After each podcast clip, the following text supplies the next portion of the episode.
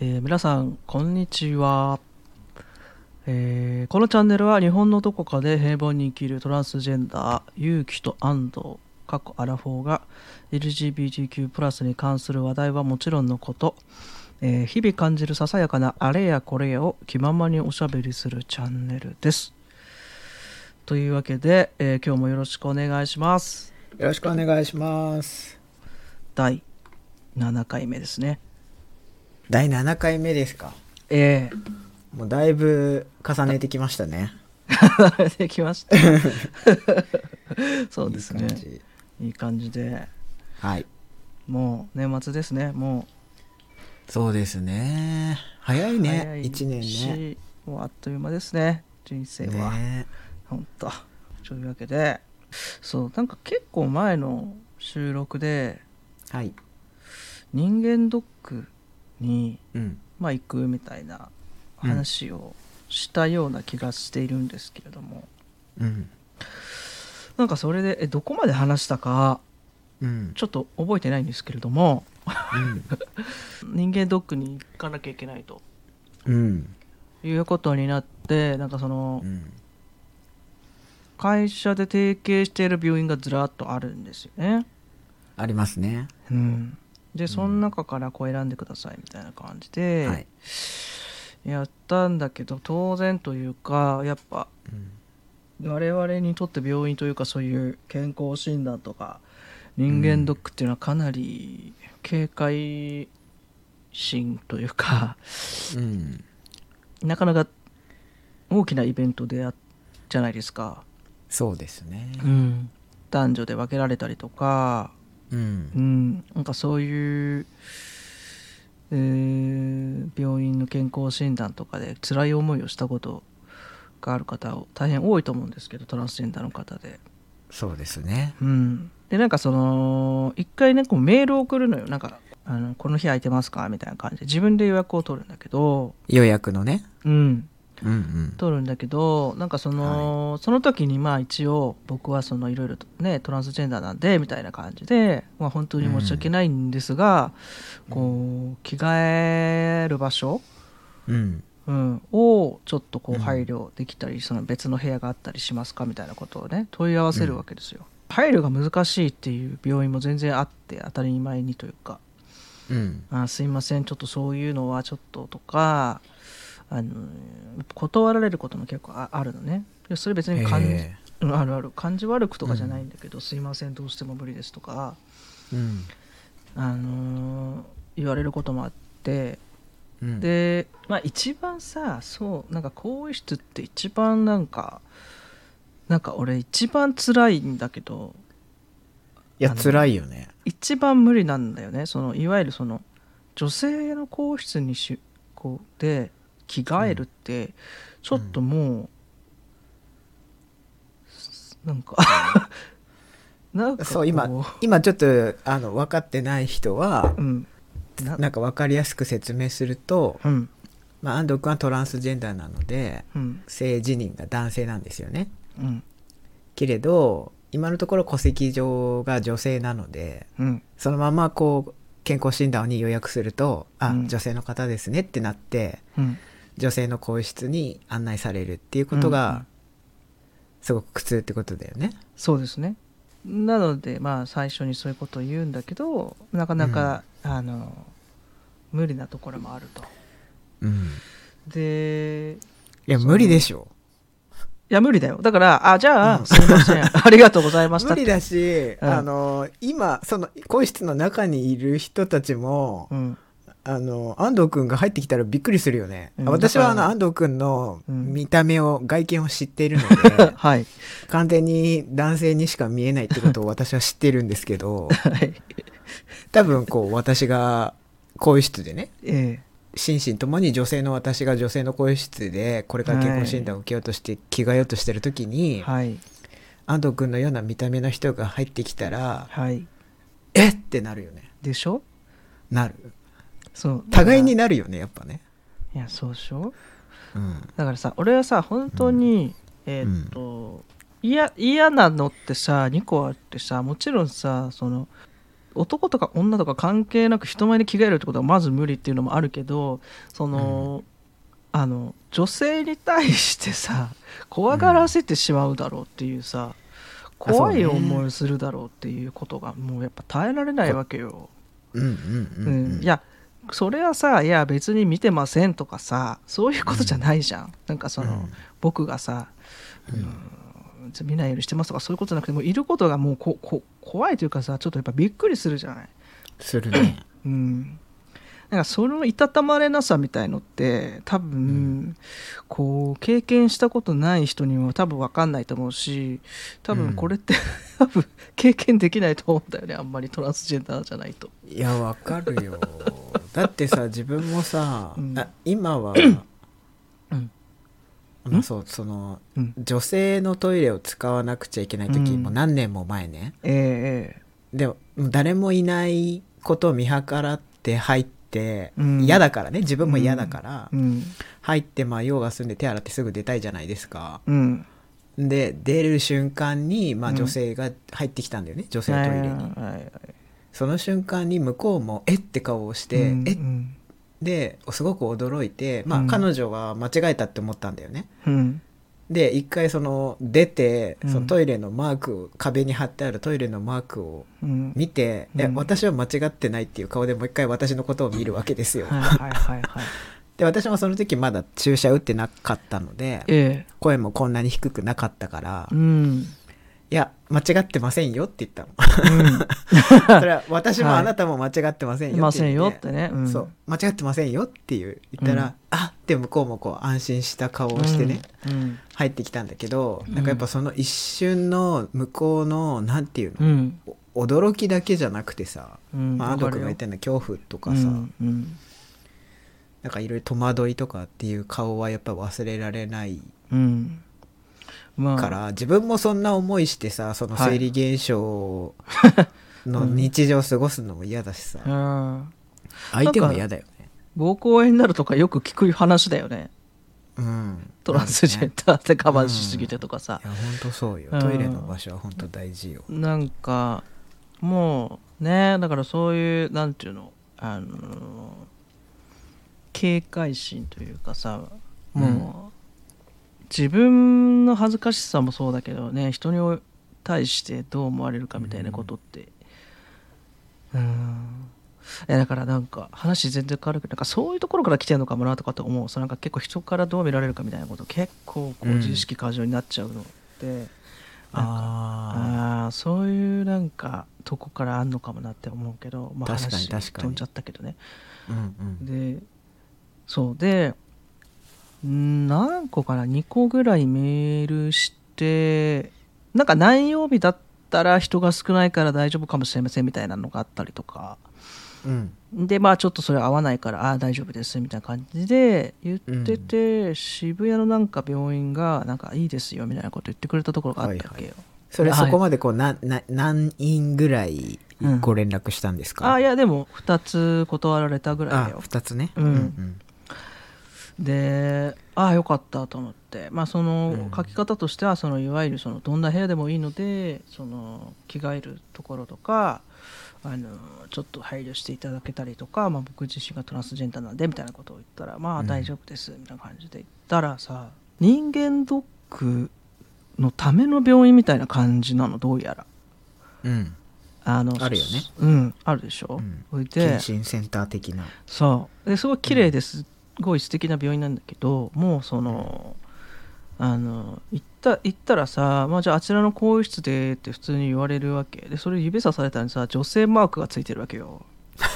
それであれ話がおかしいね。で強いねうん、でちょっとまあこそこそっと「いやちょっとメールで相談したんですけど」みたいなことを言ったらあの女性用の更衣室の中に、うん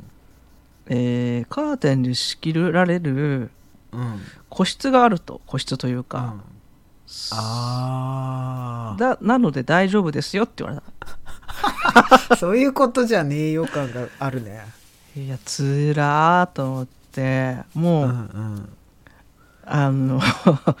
でもさそれ途中でキャンセルとかもう無理なわけよ、もう会社のできないさ、ね保険なんだっけしあのーね、総務とか通してさ、ね、保険証作ってるなんちゃらセンターとかにもなんか行ってなんかやってるわけよいろいろぐちゃぐちゃと、うんうんそこでさなんかなんなんかできないわけよだからもうやるしかないわけ、だからさ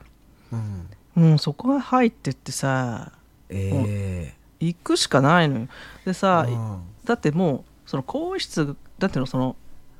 エリアが男と女でもうそもそも分かれてんのよだからうんその女性用の更衣室に入る着替える、出る出た先はもう女性しかいないエリアなの、えマジでだからさもうさなな、辛いね何何をさそのメールで君は見たのって思うわけ、ええ頑張ったねいやでもさもう俺マッシュ、うんしてもう頑張ったのよえ頑張ったでし ょそええれはだからもうは、ん入ったらその入ったらうんなんか、ううんーんとねロッカーがなん50個ぐらいあったかな50個ぐらいああってでかいねそうそううそうそれでなんかそのカーテンの仕切り要はそのスーパーとかの試着室みたいな感じのさそのあのカーテンがさシャーってできるようなのはがいはいはい3つぐらいあってで誰も使ってないんだよねそこはだから多分んうんなんていうの心身ともに女性の人たちって別にあの普通にロッカーのとこの脇でシャシャって脱いでシャシャって着るぐらいは平気なんだろうね別にちょっと見られてもねよくうんうんうんそのだからと特別そういうちょっと見られたくない人のためにそうあるんだろうねきっとそういうなんかうんでもうロッカーに荷物入れてくださいって言われ言われたからさまずロッカーに荷物を集めないきゃいけないそうわだけ、ねうんでその動線もさもうちょっともう、うんその怖いわけその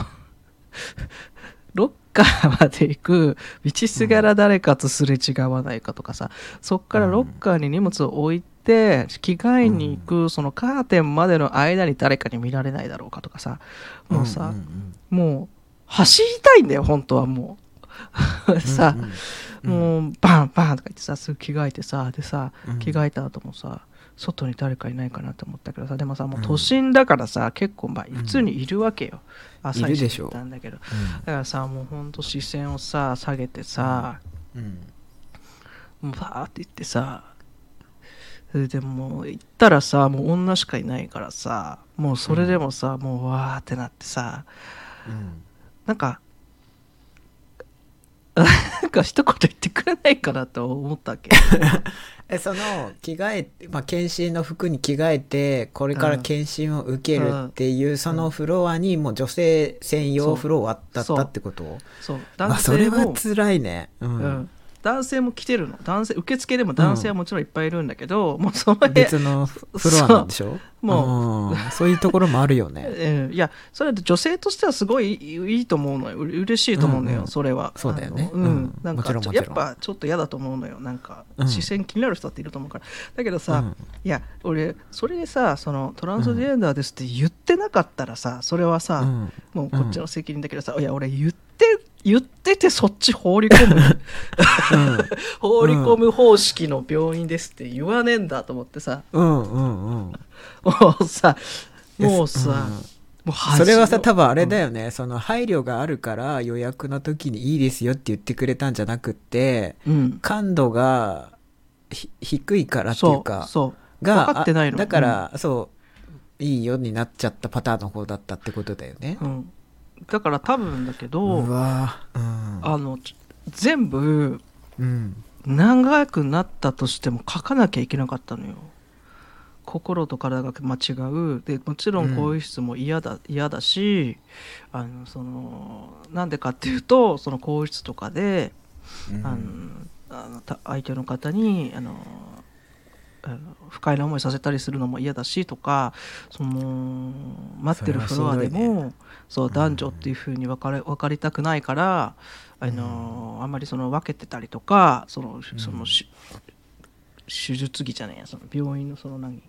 着てるものとかの色の、検査着ねうんうんやつとかとかって全部書かないと、うん多分その分かんないんだろうね。まあそこの病院はねそこの病院はだたださ、うんまあで俺ももさ書いてまあ果たして分かってくれたか分かんないけどうね、ん、ただなんかちょっと甘えもあってさ病院だから、まあ、そういう人いるだろうっておお思ったのそのなんかそういう人たちと接する機会も多いのかなって思ったのその大丈夫ですよっていう言葉にね、うんでも全然大丈夫じゃなかったのよやそれはもうめっちゃ大丈夫じゃなかったの方のパターンだと思うよ最悪なパターンだよ、うんいくつかあるパターンのうちのねう、んそうそうそう、なんかマジねかもうねだからそうそういう日ってもうなんかもう一日終わるんだよねもうどっと疲れるのよいや疲れる疲れるもう変な汗かくしさうんなんかもうそのなんか恥ずかしめなんだよね結局うん恥ずかしめをさなんか、あの受けて帰ってきたみたいなさいや感じしたもうーだからさしんどいねうん大変でしたいや大変でしょそれはお疲れ様でしただよお疲れ様でした案件だよこれはえそのゆきさんはどうしてるのその人間ドックはえっ、とね私はうんまあ私も転職してるんですけどうんその転職前の企業、うん職場ははいその職場で入ってるその保険でうん対応してる指定の病院がうんうんうん3つあったんですよ。え狭き狭きもんじゃんなんか、 3つあってここ、うん基本的にこの3つのどこかで、うんえっと登録してくださいと。えうんでそれ以外にそのう何、んなん、て言うんだろう準提携みたいなのはいなんかいくつかあるんだけどほうあんま遠すぎると、うんまあねうん、良くなかったりとかうん追加でお金がかかっちゃったのかなわかんないとにかく前の職場は3つだったんですよおおで、まあ、全部そのこことこことここですっていうページを見たら、ーうん3つのうち1つはうんあの検査のフロア自体が男女で分かれてますっていうのをもう明確に出してるとこだったのはいはいはいはいそれ安藤君の行ったパターンの病院ねうんでも自分の家からはそこが一番近かったんですようんうんはいはいはいはいで危うくそこに予約仕掛けたんだけどうん危ねえと思ってこれは嫌だって思ってうん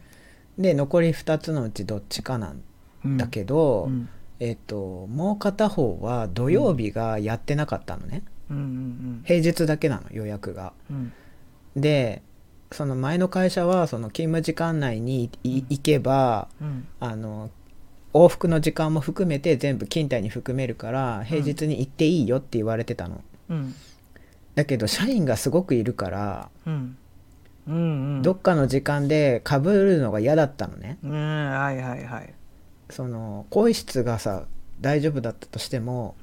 うん同じフロアに男女でいた時に、やだよねまあ、どっちにも見られるのも嫌だったのね、うん自分はうんわかるよだからで残る1個が土曜日もやってたうんうんうんからまずダメ元で予約する時にうんうん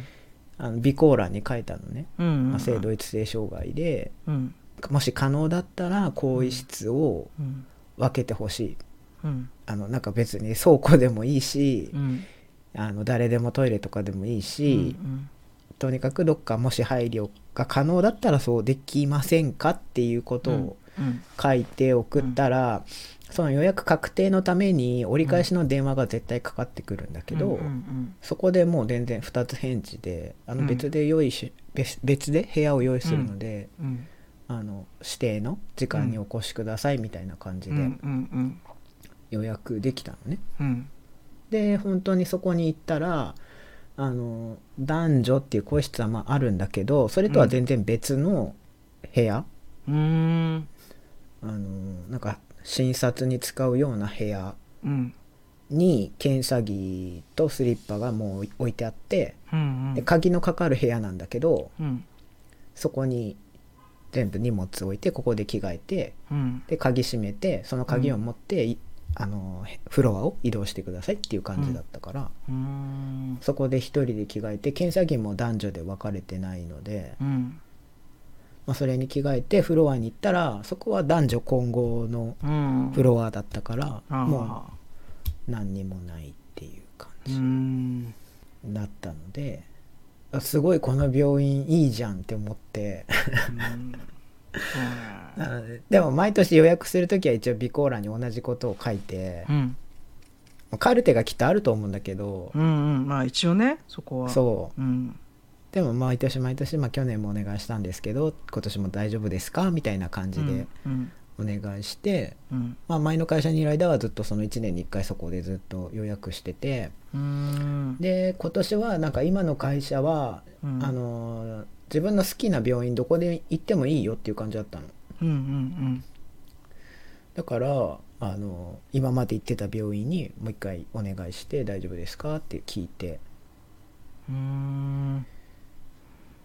あのなんかその受付上便宜上さ男の人には最初にさこれを聞くみたいな注意ルールの紙みたいなのがあんのよ、うんなんかこう今だとコロナだからさ熱ありませんかみたいな中にさ、うんまあ、男の人には多分こう男の人の体上こういうことを事前に聞いておくとかさ、はいはいはい女の人にはさその、まあ、熱がありませんかぐらいうん以外にさ、今日その生理じゃないですかとかさ、ああなんか今妊娠中じゃないですかみたいなことを聞く、なんか問診の紙みたいな質問のカードがあるんだけど「すいません便宜上なんですけどこれ見て当てはまってませんよね」って言ってうん自分にしか見えないようにその紙見せてきたりとかああへえすごいちゃん「あとしてんじゃあんそうそう当てはまって当てはまってないですよね」っていう言われて「あ当てはまってないですはいすいません便宜上なので」みたいな感じで、何もう最高じゃんも感うじでさうんうん、いいよそうそこはすごくあ知ってくれてるんだと思ったし、うん多分自分以外にもいるんだなって思ったの。いやいると思うようんうん、だからその時点ですごく安心してうん受けれて、うんうん、あのー当事者とそうでない人の間にはなかなかね乖離があるというかさ認識に、そうですね、あのー別にねこちら側としてはそれを分かってよっていうふうにはうん別に 思ってないとか分かんなくて仕方ないとは思うけどうんなんか思ってるよりその要は時代の雰囲気要はその今盛り上がってる感じほど分かってくれているわけではないんだなっていうのはさ最近感じたっていう。そうだねうん、なんかそのゆきさんがねいろ教えてくれたんだけど電通のね調査があってね LGBTQ+ プラス調査2023っていう、はいあのーなんだろう実はずっと聞いてみたかったことっていうまあ題名なのかな要はその、LGBTQ+ プラスに関する意識を可視化した、まあ、そのグラフとかそういうものをまとめた、えー調査が、えーあって、えー全国20歳から59歳の計5万7500人を対象だから、まあ、結構幅広くうん聞いてる、まあ、要は当事者とかそうじゃない人に、えー聞いて、まうあ、んその意識を調査したみたいなことなんだよね、きっとね。まあ、職場や学校などの仲間から LGBTQ などの性的マイノリティであることをカミングアウトされた時はありのままを受け入れたいと思うまあ、要はウェルカムだよっていう人がまあ85%くらいいるんだけど意識の中ではそういう意識の人がいるんだけど行動としてはうんまあ彼氏彼女じゃなくてパートナーや恋人など性別を特定しない言葉を使うようにしているっていうふうに気にしてる人って2割にも満たないうんうん17.1%しかそういうふうに意識してない行動してない、うんうん、っていうその意識とかさいやこういう人たちいるよね、多様性だよねって思ってるけどじゃあその思ってるほどでは何かそのあの行動が伴っているかっていうとまあその何をしたらいいか分かんないみたいなところもあるのかもしれないけどそうだね、うんあー行動として配慮をする行動をしていないしている人が少ないということだね意識割には。なんかここって結構難しいなって思うんだけどうん自分の前の職場って結構多様性を大事にする職場だったのでうん結構これ意識めちゃくちゃ高い方だと思うんですよ。ぎょあうんのこの一般的な感覚に比べるとね。はいはいはだい。から相手に言う時はパートナーっていう言葉を使ってたりとか、うんその彼氏彼女いるのみたいな露骨な会話も別にないし、うん本当にありのまいたいようにいてくれていいよって人事が言うぐらいだから、うんそういう点ではすごく寛容だったと思うんだけど、うんだけどいざ自分のご自身のことを話す時にも同じような言葉遣いをしてるかっていうとそうじゃなくて、うんうん相手に聞く時はパートナーって言ったりするけど自分が言う時は夫って言ってたり妻って言ってたりうんうんとかうんご自身がねご自身のうん家庭環境のことを話す時にねうん例えばお子さんのことを長女って言ったりとか長男って言ったりとかうんとかあお子さんは男の子なの女の子なのって聞いたりとかうんっていう言葉とかまだ残ってたんですようんだからなんかすごく人に対しての配慮は別に LGBTQ であろうがそうでなかろうがうんこういう言葉を使った方がいいよねとかっていう意識はすごくあってすごく丁寧なんだけどうんなんかご自身のことを話す時はそそそうでもなかなくてうんなんかそれは自分はそうではない なくてそこに違和感がないからその言葉を使ってるからそのそういう選択になってるんだと思うんだけどうんなんかその何が言いたいかっていうとさうん意識がある人でもうんこうこういう表現って混在しちゃうよねって思うの。うんそのなんかその本人が本人の 性自認と違うかもしれないのに、うん、長女とか長男っていうのはどうかっていうことああそそれとうそもうそうそうそうそうああなるほどね。ねははははうんうんじゃあその本人が長男長女って思っている合ってるんであれば別にそこはあのなんだろいいけどうね。いいけどってことね決めつけてるってことだよね、ああはははそうそうそう。なるほどねうんうんうんまあ、まあ言葉尻をいちいちね取ってるあれなんですけどでもなんかそういうさ意識みたいのってさ徐々にこう変えていくものだと思うからさ最初はそういうふうになんかさ、何も言えなくなっちゃったねとかさ言う人いるじゃないですかうんなんか何言っても怒られるねとかさ、うんうんうん、なんか何が正解なのとかさ結構言う人いるけどさそんなにそんなに大変なことでもないじゃんその例えば彼氏いるの、彼女いるのをさうん、パートナーいるんですか、まあ、その質問自体もなんかあんまり、 まそうだね、あ、か会社の人はあれだけ特にそんな質問はあんまりしないけど、うんまあ、話の流れでそういうパートナーの有無みたいなことをさうん聞くのが自然な場面とかでうさ、んあのパートナーいるんですかって質問したりとか自分のとうんこともさ、その私のパートナーがとか僕のパートナーがというとかってさ別にそんなさなんかもうこれを言うことになることによって自分のアイデンティティがもう壊れるみたいなさそんな大変なことでもないわけじゃんちょっとしたことじゃん結局、うんちょっとしたことでさなんかこう、あのー楽になる人がいるんだわけじゃん世の中にはさ、ううんん、数は少ないかもしれないけどねその全体に。だかにらそれはさやっぱさうーんなんだろういやなんか何も言えなくなっちゃったよなとかさそれはちょっと優しさがないなってやっぱ俺は思うのよねうんうんうーんなんか思いやりがないなと思うしあなんかって思うのと同時にこうやってなんかうるさいなって思われたりとか細かいなって思われたりすることを繰り返していく中でやっぱ時間をかけてちょっとずつ当たり前になっていくような気がするの。そうだねうん、この意識と行動がねどんどん一緒になっていくといいよなってそうだよねそうそう、うんなんかこの電通のアンケートもさうんそのカミングアウトコミュニケーションうんデイリーライフラブの4つのテーマから、うん当事者と非当事者のデータを可視化することで、うんそのお互いの対話のきっかけとうんなって自分らしく生活できる環境づくりうんの一助となることを目指しているみたいなことが書かれていると思うんですけど、うんうんなんか本当にそうでうんなんかこここれを見てここからこうだよねってなっていけばいいというかそうさそうそうそうそうそういなんか今できてないよねとかそんなんじゃなくてそさうそうそうそうそうそうそうねだって分かんないじゃんって思うもん分かそうそうそう分かるわけ こなういじなゃんんだって知って思ううんそこからだよねっていうさ、そうそうそうなんかすごい前向きな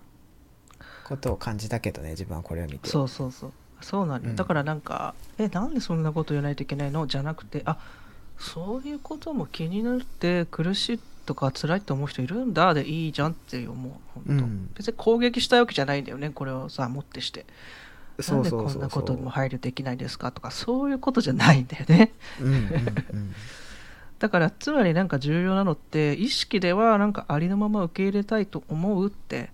あのうんなんか相談に乗ってあげたいって思うっていう意識があるっていうかそこにやっぱ可能性をやっぱ感じた方がいい、ういんそいうとだよいねうかさじゃあそうそうでもなんかどうしたらいいんだろうとか何が嫌なんだろう何が嬉しいんだろう何が不快なんだろうっていうのところまではやっぱりうん分かんない当事者じゃないと、とか、うんだから当事者とコミュニケーションを取ったりとか、まあ、いろんな可視化された何かを見るとか、そうやっぱまあある程度勉強するとかさやっぱしないとまあ無理で,、でまあ、勉強ってまあハードルは高いけど、まあ、一番簡単な方法がまあコミュニケーションを取るってことだと思うんだよね。そうですねそうでもちょっとだからね、うんうん人間ドックは参ったなほんとそうだねまあそれはあれだよねこう do, do が 行動の部分が合ってなかったっていうパターンだと思うので、うんそうねはい、配慮配慮できるよっていうこうね意識はあったと思うんですけ意識ど意識はあったと思うんですけどその do の部分がね何も行動の分か部って分がなかったねそうそう合ってなかったっていう方のパターンだったと思うのでう、んそううそう、ん、はいじゃあ今回はこんな感じで大丈夫でしょうかはいはいじゃ